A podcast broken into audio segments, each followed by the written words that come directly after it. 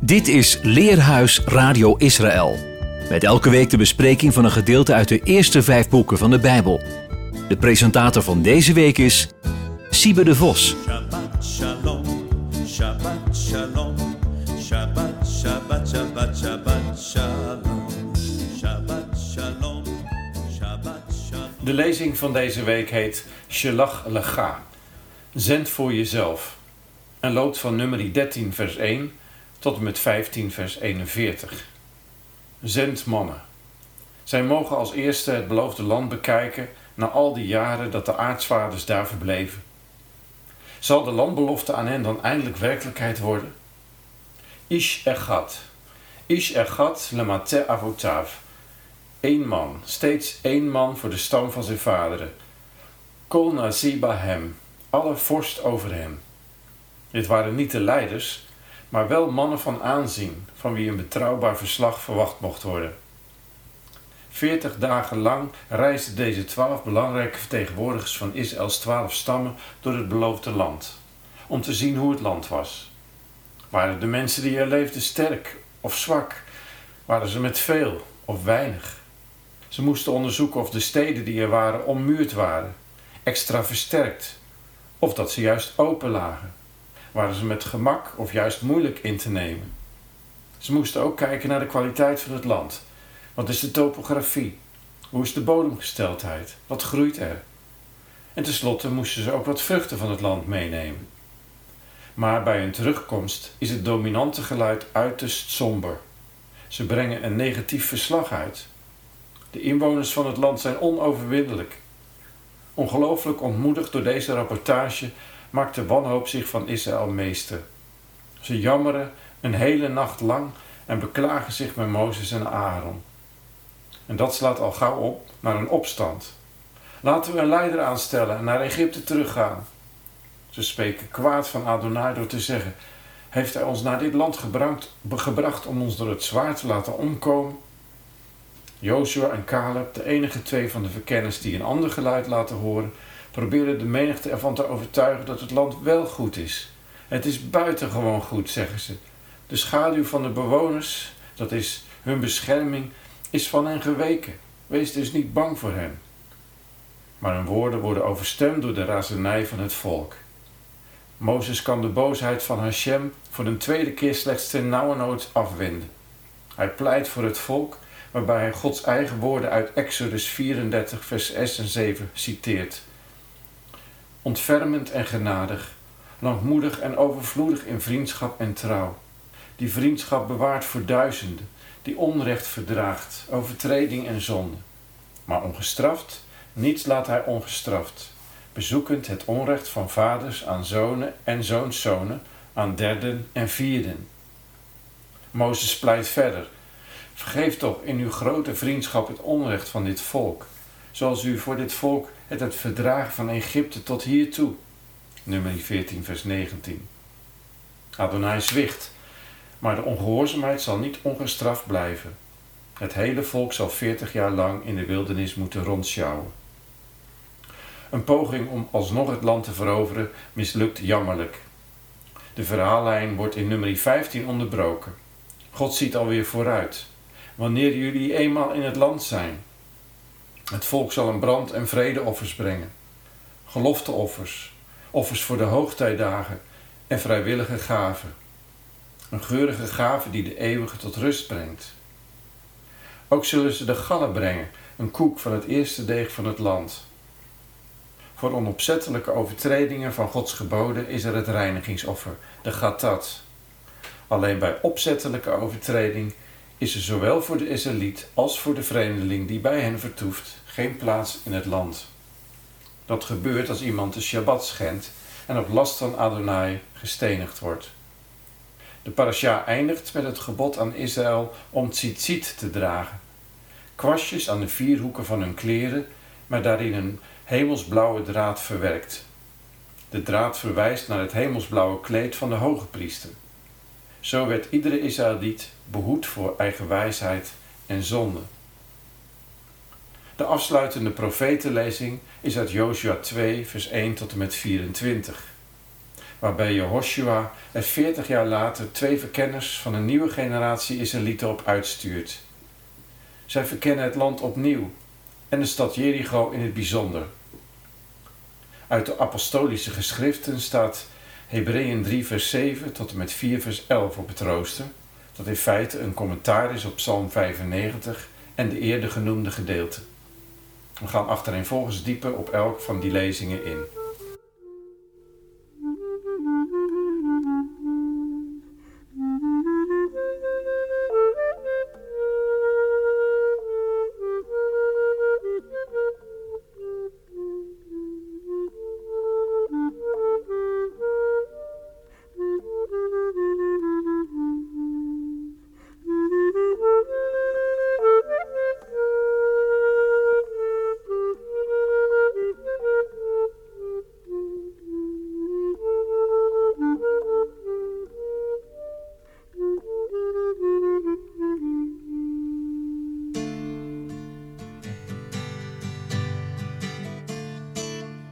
Ik lees Bamidbar, nummer 13, vers 1 tot en met 3.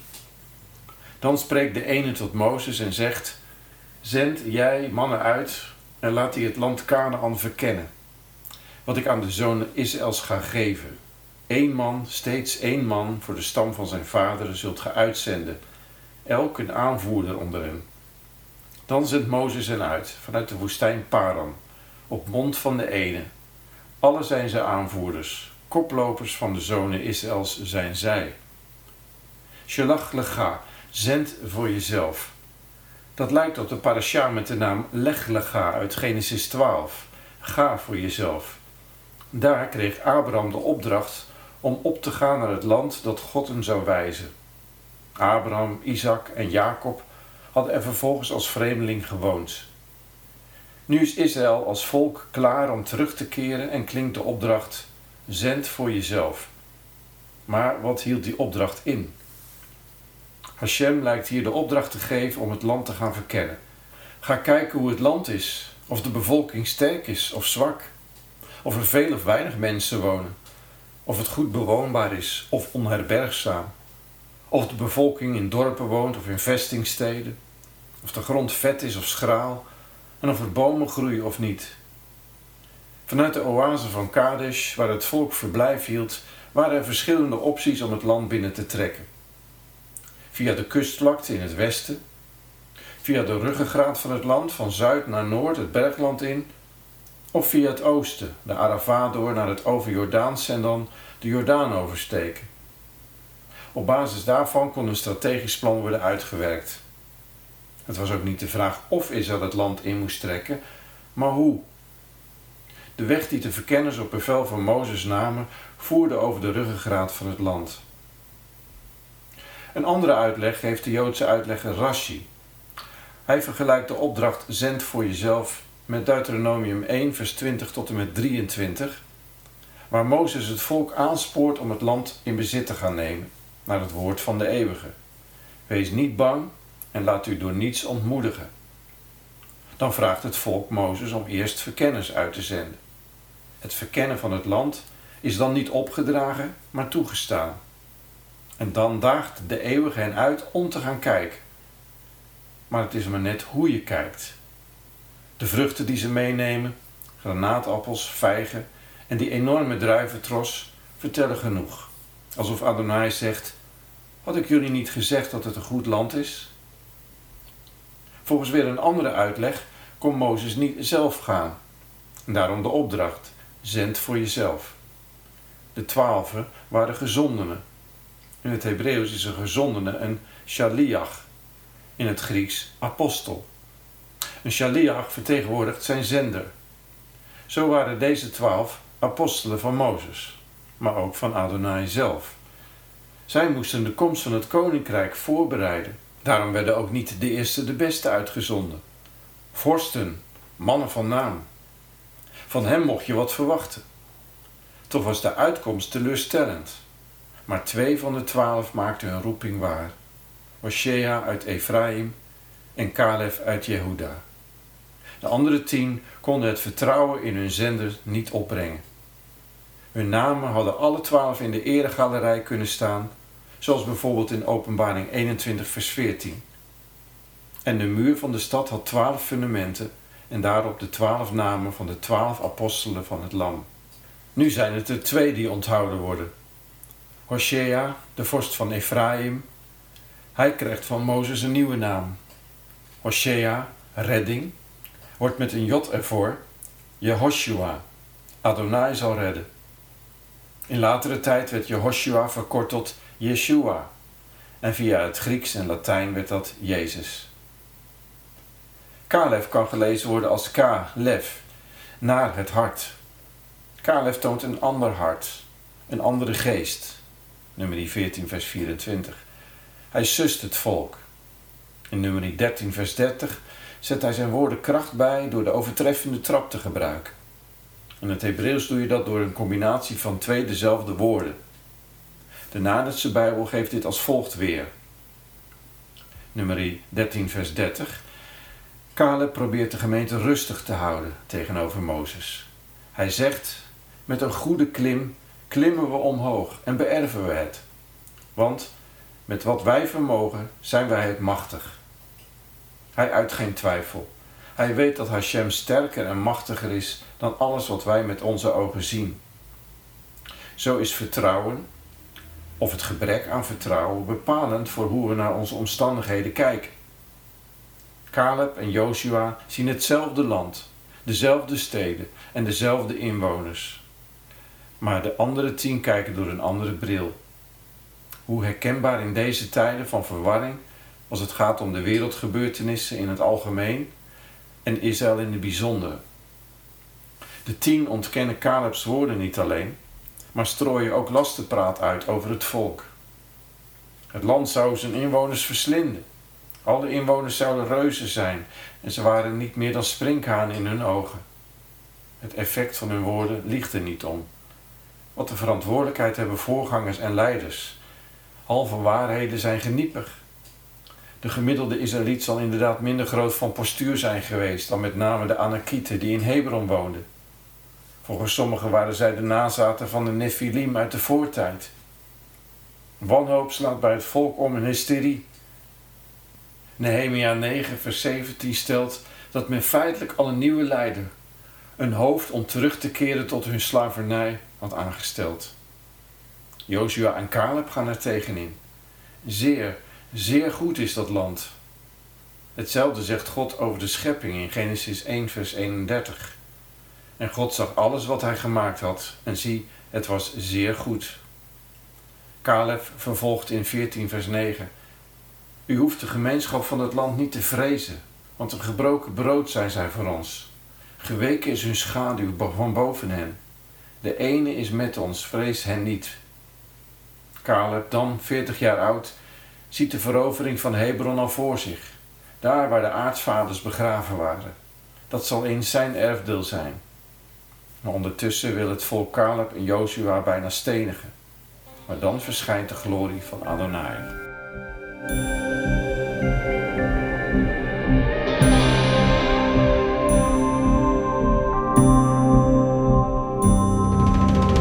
Cry aloud, lift your voice, lift up your voice like a shofar. Cry aloud, lift your voice, lift up your voice like a shofar. And declare declare to my people, declare to my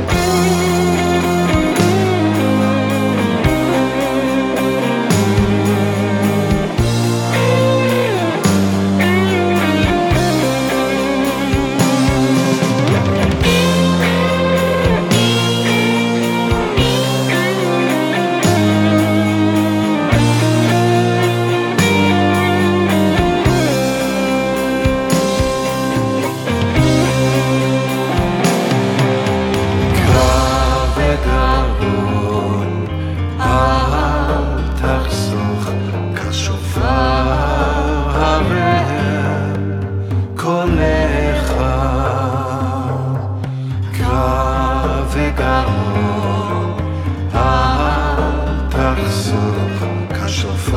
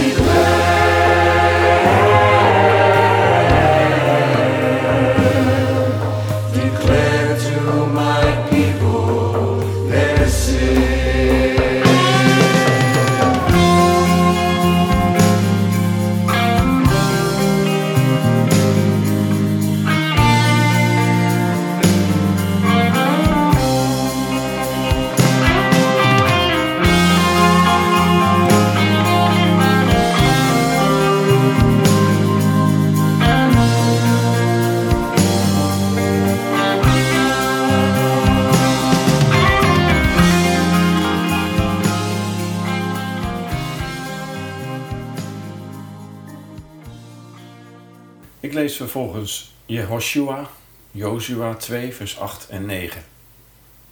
En zij, de mannen, voordat zij zich neerleggen, klimt zij op naar hen toe, boven op het dak, en zegt tot de mannen: Ik weet dat de ene het land aan u gegeven heeft, dat schrik voor u op ons gevallen is, en dat alle ingezetenen van het land wankelen voor uw verschijning. De dramatische gebeurtenissen van Parashat Shelach hebben in de Joodse traditie een weerslag gevonden in het vasten van de vijfde maand, Tisha B'Av. Het boek Klaagliederen wordt dan voorgedragen. Rond de negende af werden zowel de eerste als de tweede tempel verwoest. In 135 van de gangbare jaartelling sloegen de Romeinen de opstand van Bar Kochba neer en werden de Joden uit Jeruzalem verdreven. In 1290 werden alle Joden uit Engeland verbannen en in 1492 uit Spanje. Himmler presenteerde rond die datum de Endlösung, de oplossing om van het Jodenvraagstuk af te komen. De Gazastrook werd op de tiende af eenzijdig ontjoodst door voormalig premier Sharon. En in deze dagen bleef het antisemitisme een felle opmars. Toch zal het ooit anders worden. Die hoop mag Zacharia aankondigen. De vaste dagen in de vierde en de vijfde maand en de vaste dagen in de zevende en de tiende maand zullen voor Jehuda veranderen in blijde feestdagen vol vreugde en vrolijkheid. Zacharia 8 vers 19 In de Hebreeuwse Bijbel is het boek Joshua de eerste profeet. In de Haftarah-lezing horen we hoe Jehoshua er deze keer in het geheim twee verkenners van een nieuwe generatie op uitstuurt. Hij stuurt er ook geen twaalf, maar twee uit. En ze hebben deze keer één concreet doel: het bespioneren van de stad Jericho.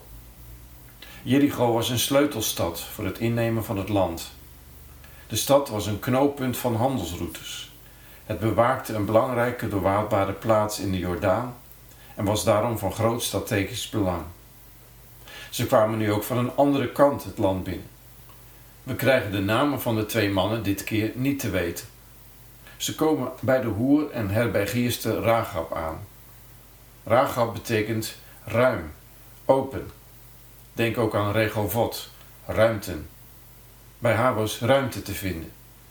Vermoedelijk was haar huis een gastenverblijf waar reizigers konden eten en overnachten. En het was dé plek om inlichtingen in te winnen. Maar ze blijven niet onopgemerkt. Zelfs de koning wordt hun aanwezigheid gewaar. Toch vinden ze juist bij deze gastvrouw goedwil. Ze verbergt de mannen. Wat een bijzondere voorziening. Wat was Ragabs motief? Uit het vervolg blijkt de zorg die ze voor zichzelf en haar familie heeft. Maar er is meer. Wat een contrast met nummer 13. Reuzen, sprinkhanen. Ragab zegt: Ik weet dat de eeuwige dit land aan jullie heeft gegeven. Alle inwoners van dit land zijn doodsbang voor jullie. In vers 11 vervolgt ze: De eeuwige, jullie God, is immers een God die macht heeft in de hemel en op aarde. Het rode touw waarmee ze de verkenners door het venster de stad uit laat sneaken en dat zo tot de verbeelding spreekt, is een heenwijzing naar het bloed van het verbond, waartoe zij als volslagen vreemdeling toetreedt. Net als later bij Rut is zij een uitzondering op de regel en wordt ze zelfs stammoeder van koning David, ja, uiteindelijk van de Messias. Als de verkenners terugkomen bij Jozua zeggen ze, de eeuwige heeft ons het hele land in handen gegeven. De inwoners zijn doodsbang voor ons. Ze komen ditmaal ook direct naar Jozua en brengen geen verslag uit aan het hele volk. Rashi verbindt versterkte steden aan de zwakheid van een volk, niet aan hun kracht. Een sterke heeft geen versterking nodig. In Matthäus 12, vers 29 zegt Yeshua: Of hoe is iemand bij machten binnen te komen in het huis van de sterke en zijn spullen te roven, als hij de sterke niet eerst bindt? En dan zal hij zijn huis leegroven. In nummer 10, vers 35 lazen we dat Mozes, wanneer het volk op weg ging, proclameerde: Sta op, eeuwige, en uw vijanden stuiven uiteen, uw tegenstanders vluchten voor u. De uitkomst lezen we verderop in het boek Joshua, eind hoofdstuk 21. Geen van hun vijanden kon tegen hen stand houden. De eeuwige leverde al hun vijanden aan hen uit. Zo schrijft Paulus later in 2 Korintiërs 1 vers 20. Want hoeveel Gods aankondigingen ook zijn, in hem is het ja. Daarom is er door hem ook het amen.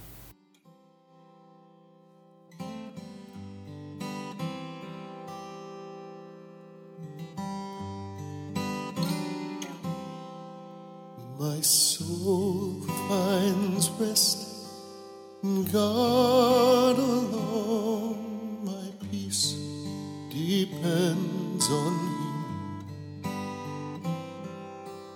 In that place of quiet rest, He fills me from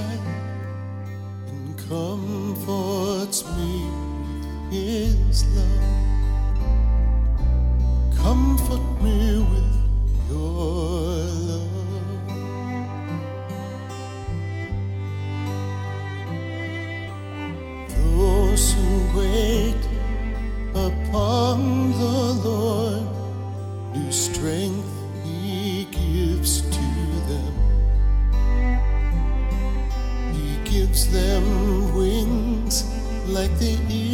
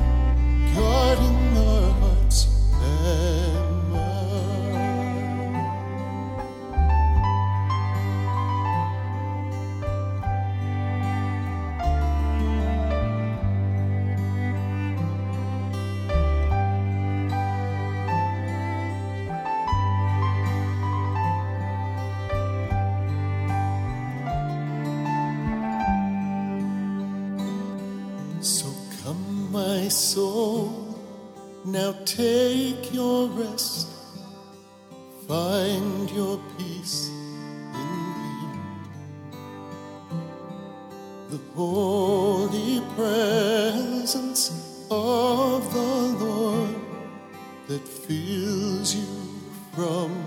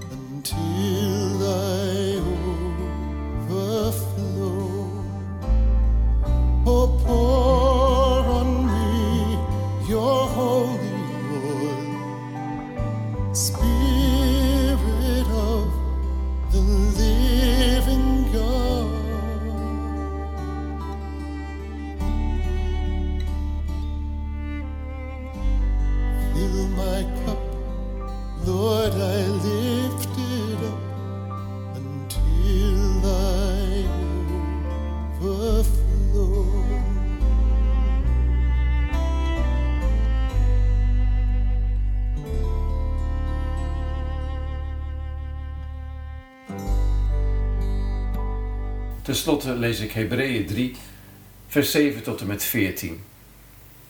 Daarom, zoals de geest zegt, de heilige. Heden, zo gij zijn stem hoort, verhard uw harten niet, zoals in de verbittering. Ten dagen van de beproeving in de woestijn, waar uw vaderen mij hebben beproefd tot tartens toe, en mijn werken zagen, veertig jaren lang. Daarom werd ik vergramd op die generatie en zei, altijd dwalen ze met hun hart. Ze hebben mijn wegen niet willen kennen, zodat ik in mijn toorn heb gezworen, als zij ooit zullen binnenkomen in mijn rust. Zie toe, broeders, dat nooit in iemand van u een boos hart zal zijn van ongeloof, waarin men afvalt van de levende God. Maar doe dag aan dag beroep op elkaar, zolang heden wordt geroepen, opdat niemand van uit u zich verhardt in de afdwaling van de zonde. Want wij zijn de gezalfde deelachtig geworden, mits wij het beginsel van de standvastigheid ten einde toe zonder aarzeling aanhouden. De brief aan de Hebreeën, gericht aan Joodse gelovigen in Yeshua, is waarschijnlijk nog voor het jaar 70 geschreven. Ondertussen groeide een nieuwe generatie op. Ze leden onder vervolging en er was verwarring. De oproep van de brief was voornamelijk om de ogen op Yeshua de Messias gericht te houden. Hij, die alles wist van hun lijden en er zelf doorheen was gegaan, is nu de hoge priester op de manier zoals Melchizedek dat was. Uit deze lezing uit Hebreeën wordt Psalm 95 geciteerd vanuit de Septuaginta, de Griekse vertaling van de Tenach. Luister vandaag naar zijn stem. De plaatsnamen Meriva en Massa worden letterlijk vertaald met verbittering en verzoeking. Ze stelden God tienmaal op de proef. Zie nummer 14, vers 21 tot en met 23. Zoals het geloof van Abraham tien keer werd beproefd, werd het geloof van de Israëlieten ook tien keer getest. Abraham doorstond alle beproevingen en werd de vader van alle gelovigen, terwijl de generatie onder Mozes voor alle toetsen zakte. Veel van die beproevingen gingen over eten en drinken. Wat is het moeilijk om juist in de gewone dingen op God te vertrouwen? Psalm 95, vers 10 vertaalt het debakel met de verspieders verder door naar de 40 jaar die daarop volgden. 40 jaar heb ik van dit geslacht gewalgd. En ik moest zeggen, ze zijn een volk van dwalenden van hart. Zij, van mijn wegen willen zij niet weten. En het laatste vers van Psalm 95 is, zodat ik in mijn toorn heb gezworen, als ze ooit binnenkomen in mijn rust. De tekst uit de parasha is anders. In nummer 14 vers 23 lezen we, als ze ooit het land zien dat ik aan hun vader heb gezworen, elk die mij gehoond heeft, zal het niet zien. Psalm 95 spreekt van rust en wordt juist vanwege dat aspect aan het begin van de Shabbat geciteerd. Maar welke rust wordt er bedoeld? Is dat de rust van de wekelijkse Shabbat? Oh zeker, die spreekt van de rust die God zelf binnenging toen hij alles gemaakt had. Maar die eeuwige Shabbat werd ooit door de mens verstoord. De tweede mogelijkheid is dat de rust in de psalm doelt op het binnengaan in het land. Dat is inderdaad het thema in Numeri. De verkenners haalden hun neus op voor het goede land dat Adonai hen gaf en trokken het hele volk hierin mee. Maar Psalm 95 werd een paar eeuwen na de uiteindelijke intocht in het land onder Jozua geschreven, zo stelt de schrijver van Hebreeën. In die zin was de rust al gekomen. Dus moet er nog een derde optie zijn, en die is er ook. Zowel de rust van de wekelijkse Shabbat als het binnengaan in het land Israël zien op de rust van het Messiaanse koninkrijk en de wereld die komen gaat. Daarvan getuigt ook de Talmud. Als de mens niet gezondigd had, was de Sabbatsrust nooit meer opgehouden. Als de generatie onder Mozes het land niet versmaad had, waren ze er op dat moment ingetrokken en hadden geen 40-jarige ballingschap hoeven doormaken. Als Israël gehoorzaam Gods geboden had uitgeleefd in het land, was het daarna nooit meer in ballingschap gegaan. Psalm 106, vers 24 tot en met 27 gaat daarop in. Ze weigerden het begeerlijke land en stelden geen vertrouwen in zijn woord. Ze bleven klagend in hun tenten en wilden niet luisteren naar de eeuwige. Hij hief zijn hand op en zwoer hen te doden in de woestijn, hun nazaten te verspreiden onder de volken, te verstrooien over alle landen. Maar wat als de generatie in de tijd dat Yeshua op aarde was, wel naar zijn stem had geluisterd? Was dan het Messiaanse koninkrijk doorgebroken? In Lucas 19, vers 42 huilt Yeshua over Jeruzalem. Hadden jullie vandaag maar verstaan wat tot jullie shalom leidt. Maar nu is het voor jullie verborgen. Hij huilde om de ballingschap die nogmaals zou volgen. God had in nummer 14, vers 34 nog gezegd: Je zult mijn afwezigheid kennen. Toch waren er in de geschiedenis van de verkenners twee die het land in de geest al waren binnengegaan. Jazeker, Caleb en Joshua hadden 40 jaar moeten meetrekken met het volk en hadden deel gehad aan alle uitdagingen die dat met zich meebracht. Maar na die 40 jaar werd het land hun deel. Ze waren blijven vertrouwen. Ze hadden niet opgegeven. Daarom zegt Hebreeën 4 vers 11: Laten we er dus ernst mee maken om tot die rust in te gaan, opdat niemand ten val komen door dit voorbeeld van ongehoorzaamheid te volgen. Shaul, Paulus zegt in Romeinen 11: Door hun val is het heil tot de heidenen gekomen om hen tot naijver op te wekken. En in 1 Corinthians 10 schrijft hij: Dit is hun overkomen tot voorbeeld en waarschuwing voor ons, over wie het einde der eeuwen is gekomen. De rust van het komende koninkrijk ligt nog in het verschiet, maar we kunnen het nu in de geest al binnengaan. Dat is ook de aansporing van Hebreeën. Luister vandaag naar zijn stem. Geef niet op. Zo heeft ook het Joodse volk deze psalm elke Shabbat naverteld om er in het heden van te leren. Zo blijft er een Sabbatsrust voor het volk van God.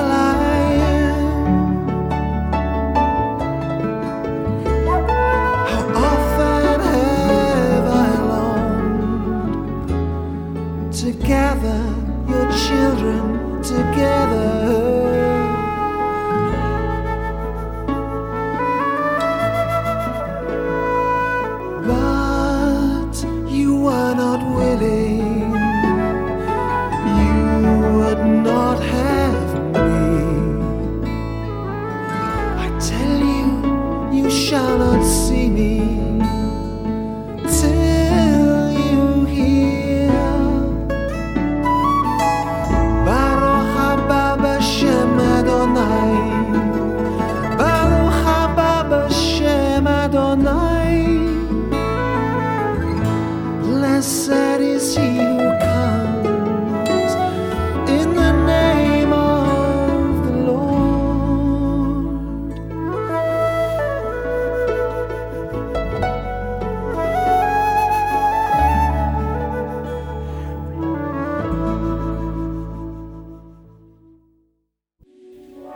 luisterde naar het programma Leerhuis Radio Israël. Een wekelijkse studie aan de hand van de Bijbelgedeelten die wekelijks door de Joodse gemeenschap worden gelezen. Heeft u een vraag of opmerking? Stuur dan een e-mail naar info radioisrael.nl. Het leesrooster vindt u op onze website. Ga naar radioisrael.nl en klik onder het kopje radio op programma's.